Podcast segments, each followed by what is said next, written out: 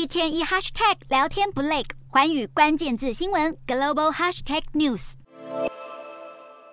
这次的世界杯，日本与南韩双双晋级十六强，吹起了亚洲旋风。观众也将目光放到了队上的足球员，像是堪称日本梅西的前锋唐安绿，在对决德国和西班牙时建功了好几次，但他不自满，要继续奋战。早在二零一二年，唐安绿就曾在 U 十五层级帮球队拿下了三座大赛冠军。二零一五年则是出战了亚洲冠军联赛，成为史上最年轻的出场球员。现在踏上世界杯，他表示会全力以赴。至于南韩，一开口球迷就疯狂尖叫。他是二十四岁的曹圭成，不止拥有高颜值，球技更是高超，因此曾获得南韩的金靴奖。曹圭成在这一届世足赛对决乌拉圭时，成为史上第一位单场进球两次的南韩球员，表现如此亮眼，IG 粉丝人数也因此从两万暴涨到百万。不过人红是非多，曹圭成曾经在受访时表示对日本的晋级感到不舒服，在对决葡萄牙时，则是催促被换下的 C 罗赶快离场，让 C 罗大为不满，也因此成为比赛的插曲。